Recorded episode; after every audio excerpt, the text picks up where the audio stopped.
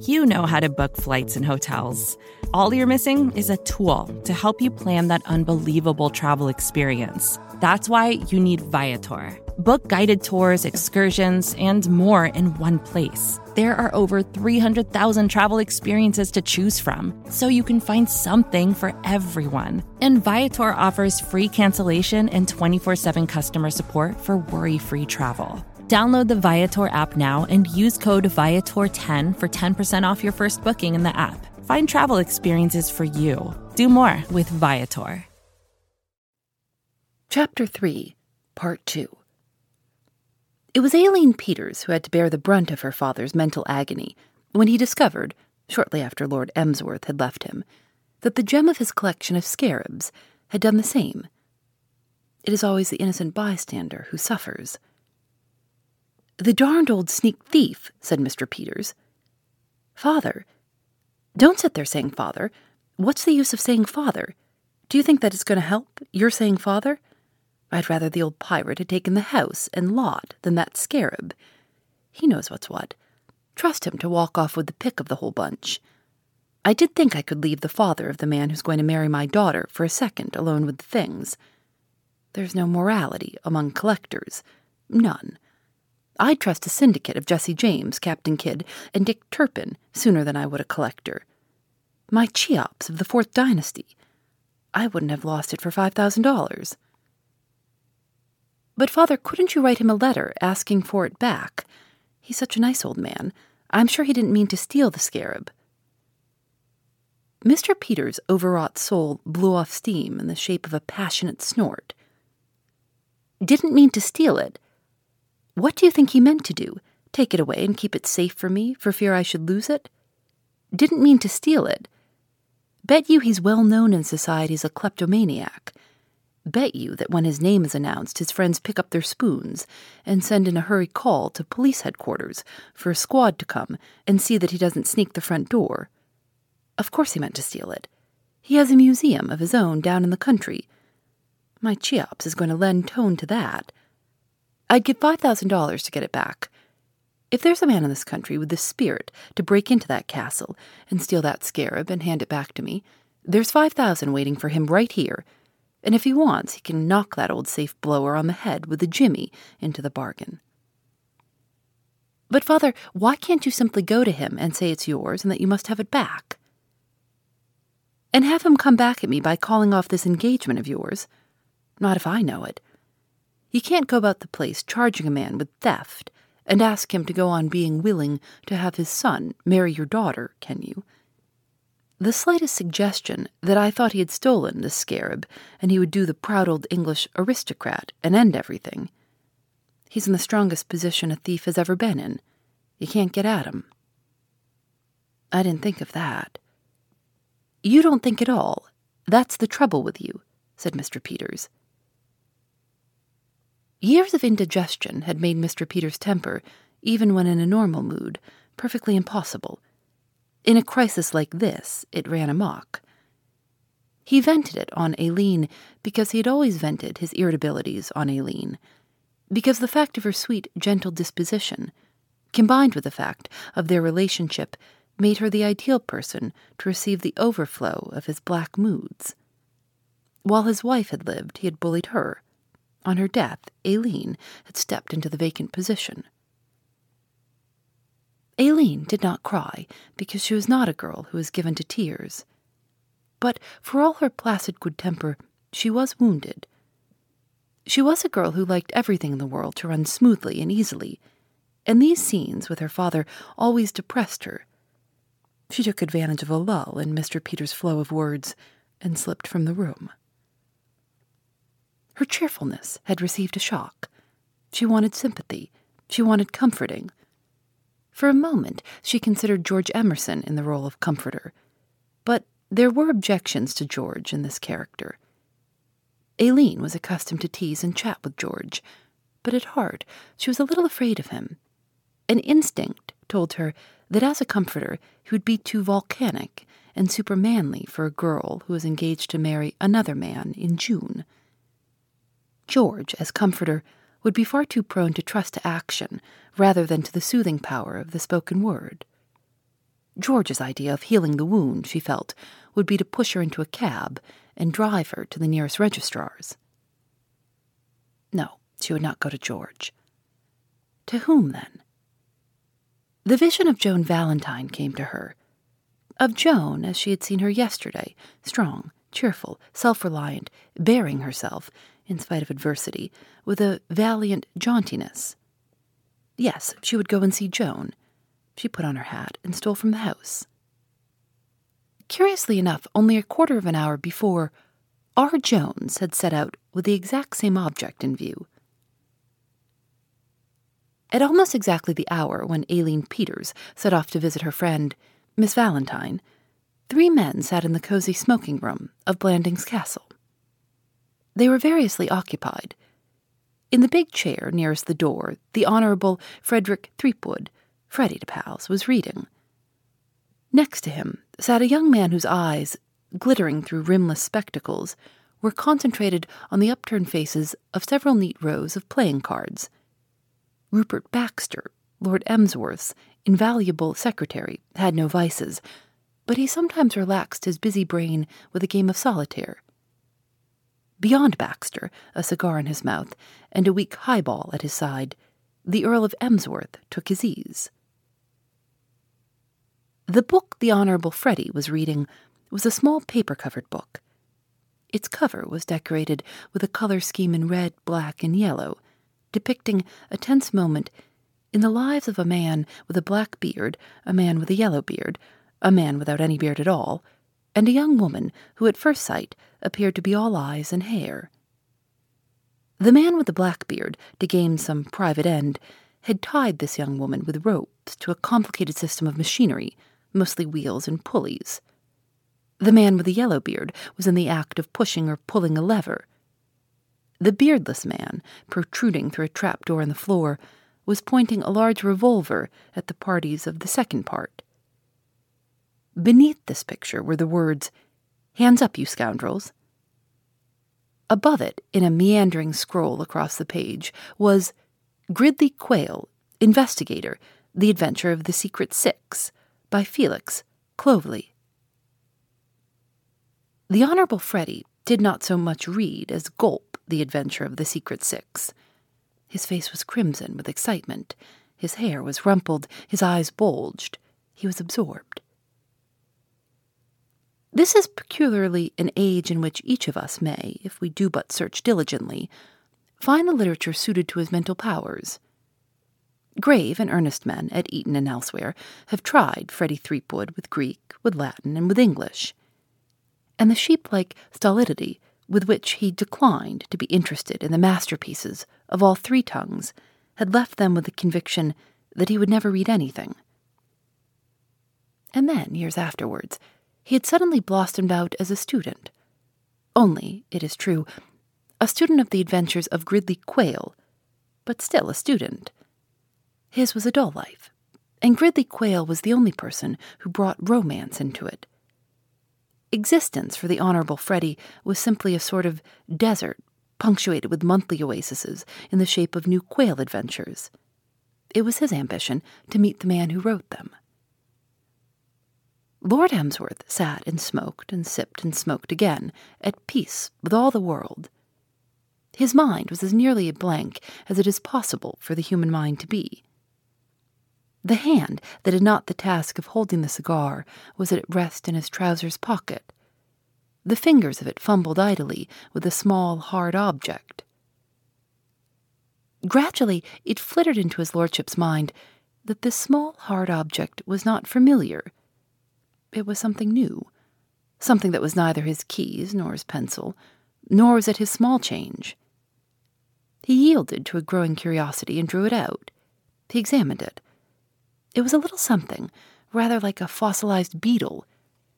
It touched no chord in him. He looked at it with amiable distaste. Now, how in the world did that get in there? he said. The Honorable Freddie paid no attention to the remark. He was now at the very crest of his story, when every line intensified the thrill. Incident was succeeding incident. The Secret Six were here, there, and everywhere, like so many malignant June bugs. Annabel, the heroine, was having a perfectly rotten time, kidnapped and imprisoned every few minutes. Gridley Quayle, hot on the scent, was covering somebody or other with his revolver almost continuously. Freddie Threepwood had no time for chatting with his father. Not so Rupert Baxter. Chatting with Lord Emsworth was one of the things for which he received his salary. He looked up from his cards. Lord Emsworth? I have found a curious object in my pocket, Baxter. I was wondering how it got there. He handed the thing to his secretary. Rupert Baxter's eyes lit up with sudden enthusiasm. He gasped. Magnificent, he cried. Superb. Lord Emsworth looked at him inquiringly. It is a scarab, Lord Emsworth, and unless I am mistaken, and I think I may claim to be something of an expert, a Cheops of the Fourth Dynasty. A wonderful addition to your museum. Is it? By gad, you don't say so, Baxter. It is indeed. If it is not a rude question, how much did you give for it, Lord Emsworth? It must have been the gem of somebody's collection. Was there a sale at Christie's this afternoon? Lord Emsworth shook his head. I did not get it at Christie's, for I recollect that I had an important engagement which prevented my going to Christie's. To be sure, yes, I had promised to call on Mr. Peters and examine his collection of. Now I wonder what it was that Mr. Peters said he collected. Mr. Peters is one of the best known living collectors of scarabs. Scarabs, you were quite right, Baxter. Now that I recall the episode, this is a scarab, and Mr. Peters gave it to me. Gave it to you, Lord Emsworth? Yes, the whole scene comes back to me. Mr. Peters, after telling me a great many exceedingly interesting things about scarabs, which I regret to say I cannot remember, gave me this.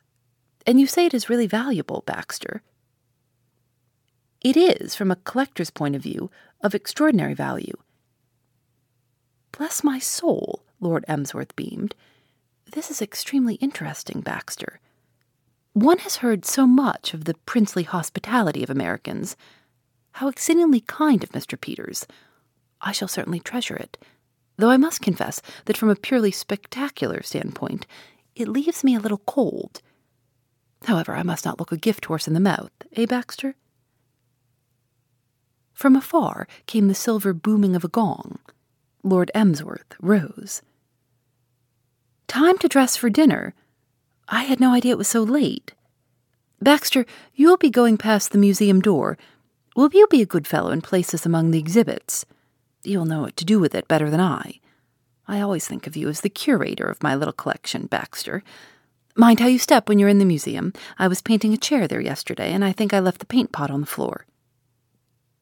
He cast a less amiable glance at his studious son. Get up, Frederick, and go on and dress for dinner.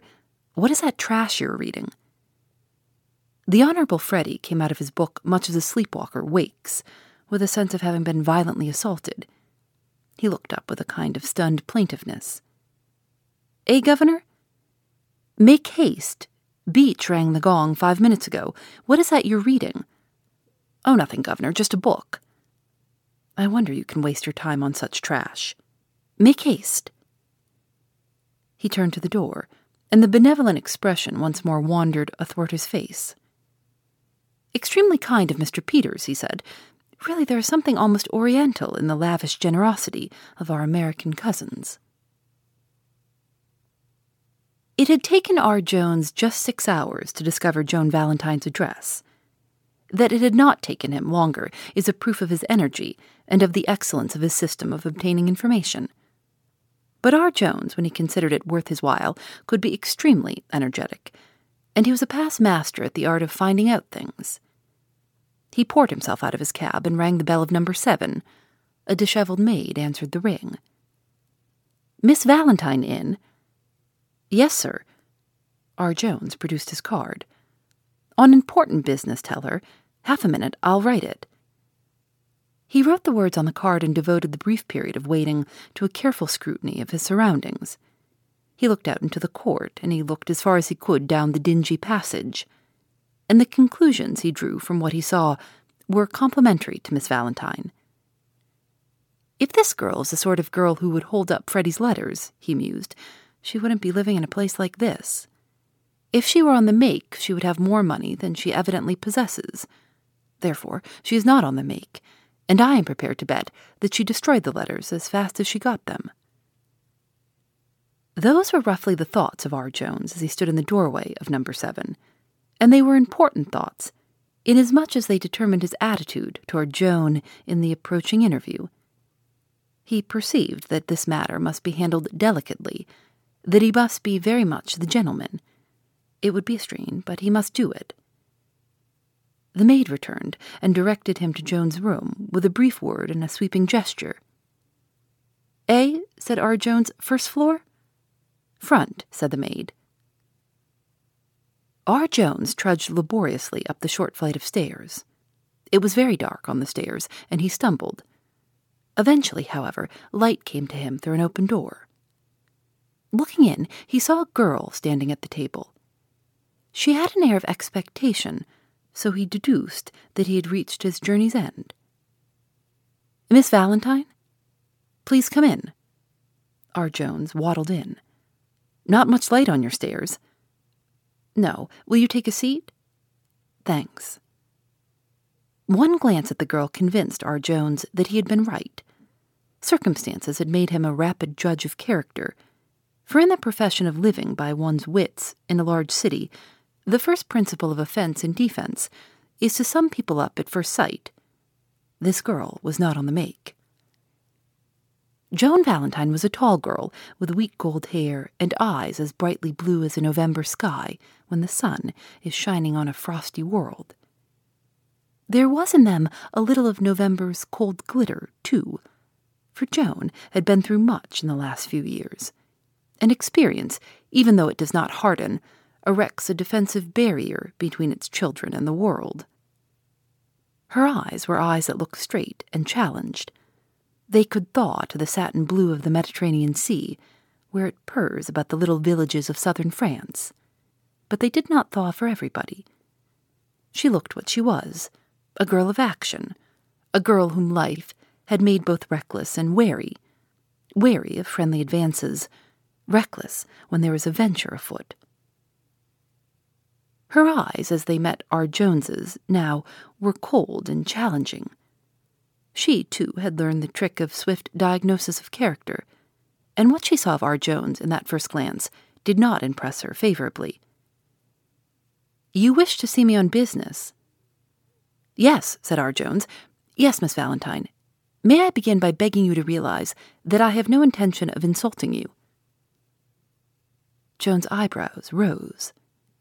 For an instant, she did her visitor the injustice of suspecting that he had been dining too well I don't understand. Let me explain. I have come here, R. Jones went on, getting more gentlemanly every moment, on a very distasteful errand to oblige a friend. Will you bear in mind that whatever I say is said entirely on his behalf? By this time, Joan had abandoned the idea that this stout person was a life insurance tout, and was inclining to the view that he was collecting funds for a charity.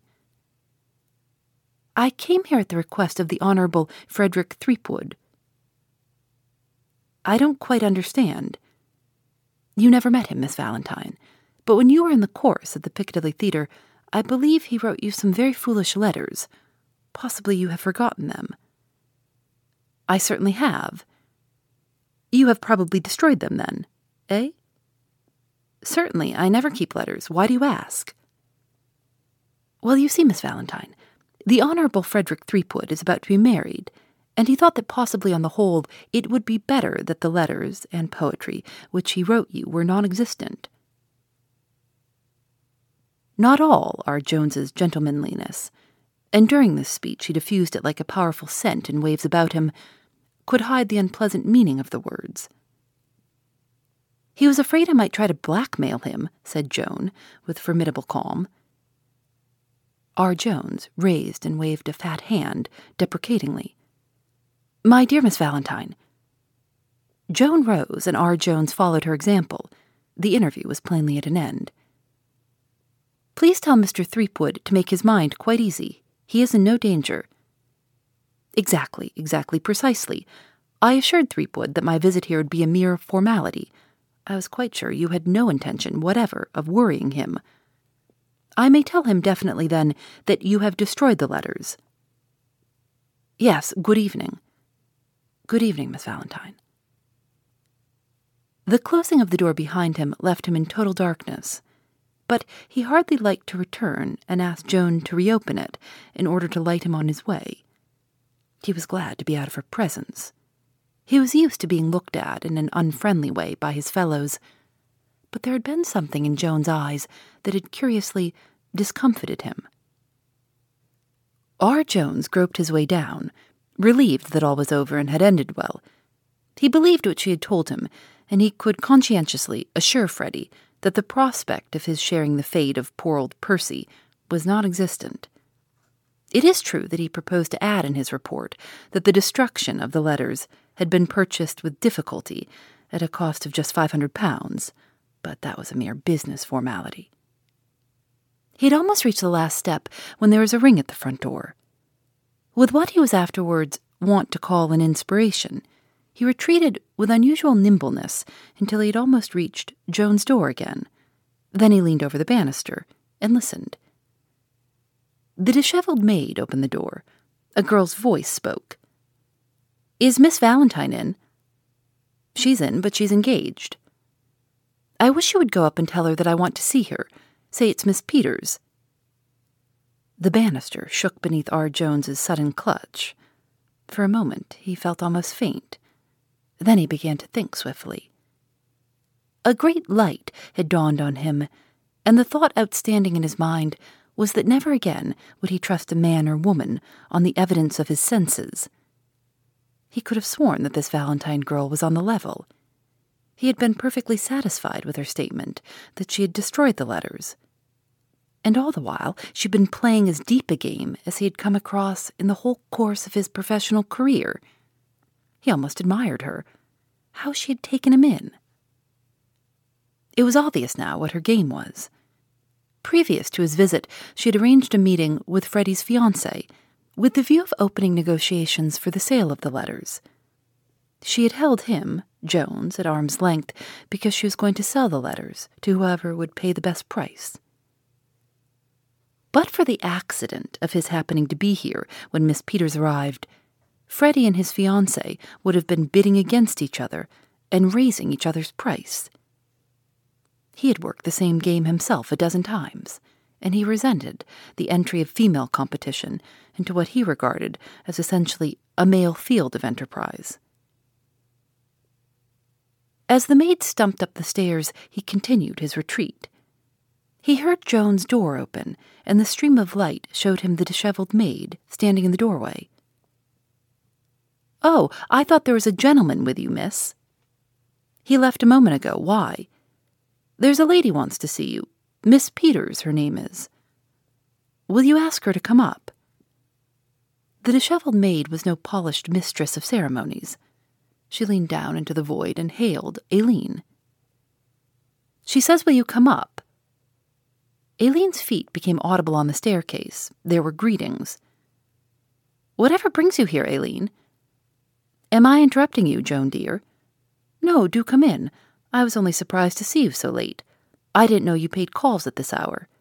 Is anything wrong? Come in. The door closed. The maid retired to the depths, and R. Jones stole cautiously down again.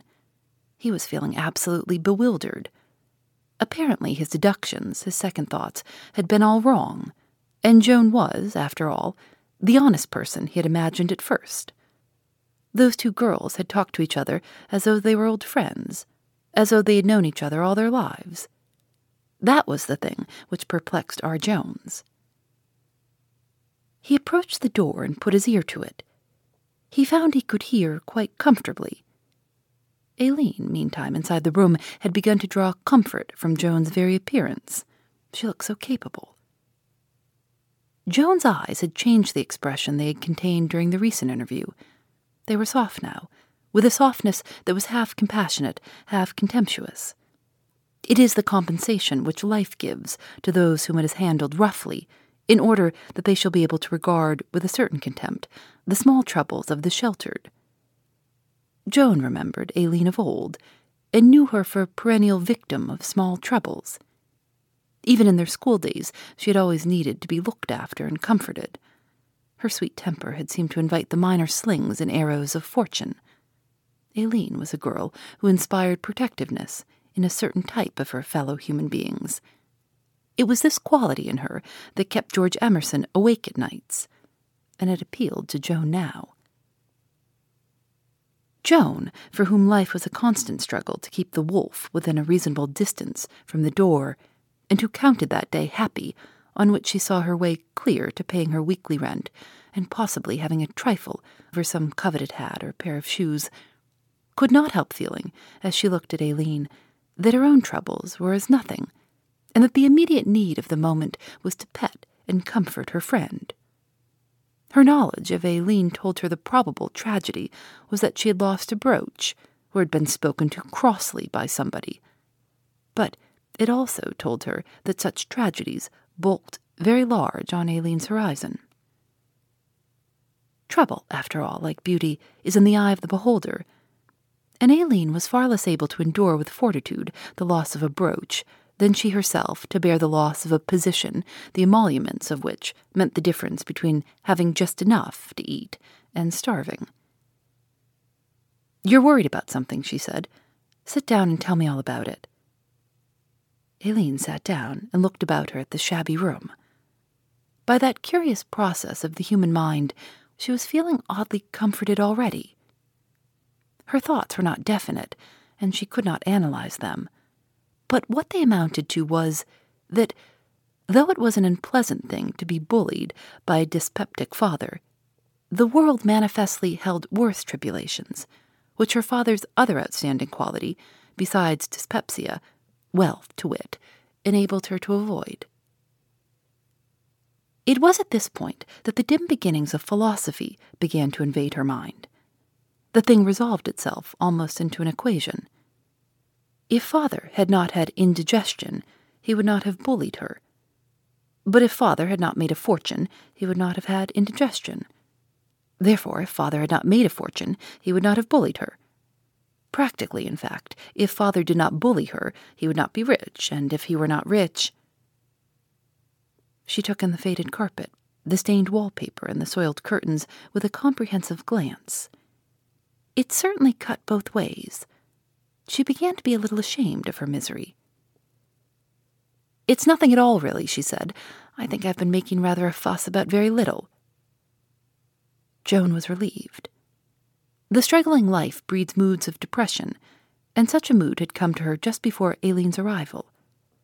Life at that moment had seemed to stretch before her like a dusty, weary road without hope. She was sick of fighting. She wanted money and ease, and a surcease from this perpetual race with the weekly bills. The mood had been the outcome partly of R. Jones's gentlemanly like veiled insinuations, but still more, though she did not realize it, of her yesterday's meeting with Aileen. Mr. Peters might be unguarded in his speech when conversing with his daughter. He might play the tyrant toward her in many ways, but he did not stint her in the matter of dress allowance.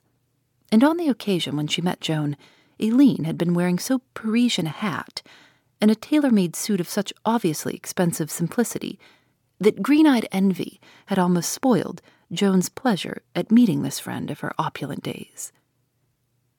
She had surpassed the envy, and it had revenged itself by assaulting her afresh in the form of the worst fit of the blues she had had in two years. She had been loyally ready to sink her depression in order to alleviate Aileen's, but it was a distinct relief to find that the feat would not be necessary. Never mind, she said. Tell me what the very little thing was. It was only father, said Aileen simply. Joan cast her mind back to the days of school and placed father as a rather irritable person, vaguely reputed to be something of an ogre in his home circle. Was he angry with you about something? she asked. Not exactly angry with me, but, well, I was there. Joan's depression lifted slightly, She had forgotten, in the stunning anguish of the spectacle of that hat and that tailor made suit, that Paris hats and $120 suits not infrequently had but the vulgar term, a string attached to them. After all, she was independent. She might have to murder her beauty with hats and frocks that had never been nearer Paris than the Tottenham Court Road, but at least no one bullied her because she happened to be at hand when tempers were short. What a shame, she said. Tell me all about it. With a remark that it was all so ridiculous, really, Aileen embarked on the narrative of the afternoon's events. Joan heard her out, checking a strong disposition to giggle. Her viewpoint was that of the average person, and the average person cannot see the importance of the scarab in the scheme of things. The opinion she formed of Mr. Peters was of his being an eccentric old gentleman making a great to do about nothing at all. Losses had to have a concrete value before they could impress Joan. It was beyond her grasp that Mr. Peters would sooner have lost a diamond necklace, if he had happened to possess one, than his Cheops of the Fourth Dynasty. It was not until Aileen, having conducted her tale, added one more strand to it that she found herself treating the matter seriously. Father says he would give $5,000 to anyone who would get it back for him. What? The whole story took on a different complexion for Joan. Money talks. Mr. Peters' words might have been merely the rhetorical outburst of a heated moment, but even discounting them, there seemed to remain a certain exciting substratum. A man who shouts that he will give $5,000 for a thing may very well mean he will give 500 and Joan's finances were perpetually in a condition which makes $500 a sum to be gasped at. He wasn't serious, surely. I think he was, said Aileen. But $5,000? It isn't really very much to father, you know. He gave away a hundred thousand a year ago to a university. But for a grubby little scarab. You don't understand how father loves his scarabs. Since he retired from business, he's been simply wrapped up in them. You know, collectors are all like that. You read in the papers about men giving all sorts of money for funny things. Outside the door, R. Jones, his ear close to the panel, drank in all these things greedily. He would have been willing to remain in that attitude indefinitely in return for this kind of special information. But just as Aileen said these words, a door opened on the floor above, and somebody came out, whistling, and began to descend the stairs. R. Jones stood not on the order of his going. He was down in the hall and fumbling with the handle of the front door with an agility of which few casual observers of his dimensions would have deemed him capable. The next moment he was out in the street, pondering over what he had heard. Much of R. Jones's substantial annual income was derived from pondering over what he had heard. In the room, Joan was looking at Aileen with the distended eyes of one who sees visions or has inspirations. She got up. There are occasions when one must speak standing. Then you mean to say that your father would really give $5,000 to anyone who got this thing back for him? I am sure he would, but who could do it? I could, said Joan, and what is more, I'm going to. Aileen stared at her helplessly. In their school days, Joan had always swept her off her feet. Then she had always had the feeling that with Joan nothing was impossible. Heroine worship, like hero worship, dies hard. She looked at Joan now with the stricken sensation of one who has inadvertently set powerful machinery in motion. But Joan. It was all she could say. My dear child, it's perfectly simple. This Earl of yours has taken the thing off to his castle, like a brigand. You say you're going down there on Friday for a visit. All you have to do is take me along with you, and sit back and watch me get busy. But, Joan, where's the difficulty? I don't see how I could take you down very well. Why not? Oh, I don't know. But what is your objection? Well, don't you see? If you went down there as a friend of mine and were caught stealing the scarab, there would be just the trouble father wants to avoid about my engagement, you see, and so on. It was an aspect of the matter that had escaped Joan. She frowned thoughtfully. I see. Yes, there is that, but there must be a way. You mustn't, Joan, really. Don't think any more about it. Not think any more about it? My child, do you even faintly realize what $5,000 or a quarter of $5,000 means to me? I would do anything for it, anything. And there's the fun of it. I don't suppose you can realize that either. I want to change. I've been grubbing away here on nothing a week for years, and it's time I had a vacation. There must be a way by which you could get me down. Why, of course. Why didn't I think of it? You shall take me on Friday as your lady's maid.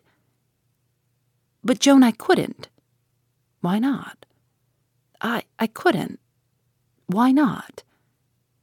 Oh, well. Joan advanced on her where she sat and grasped her firmly by the shoulders. Her face was inflexible.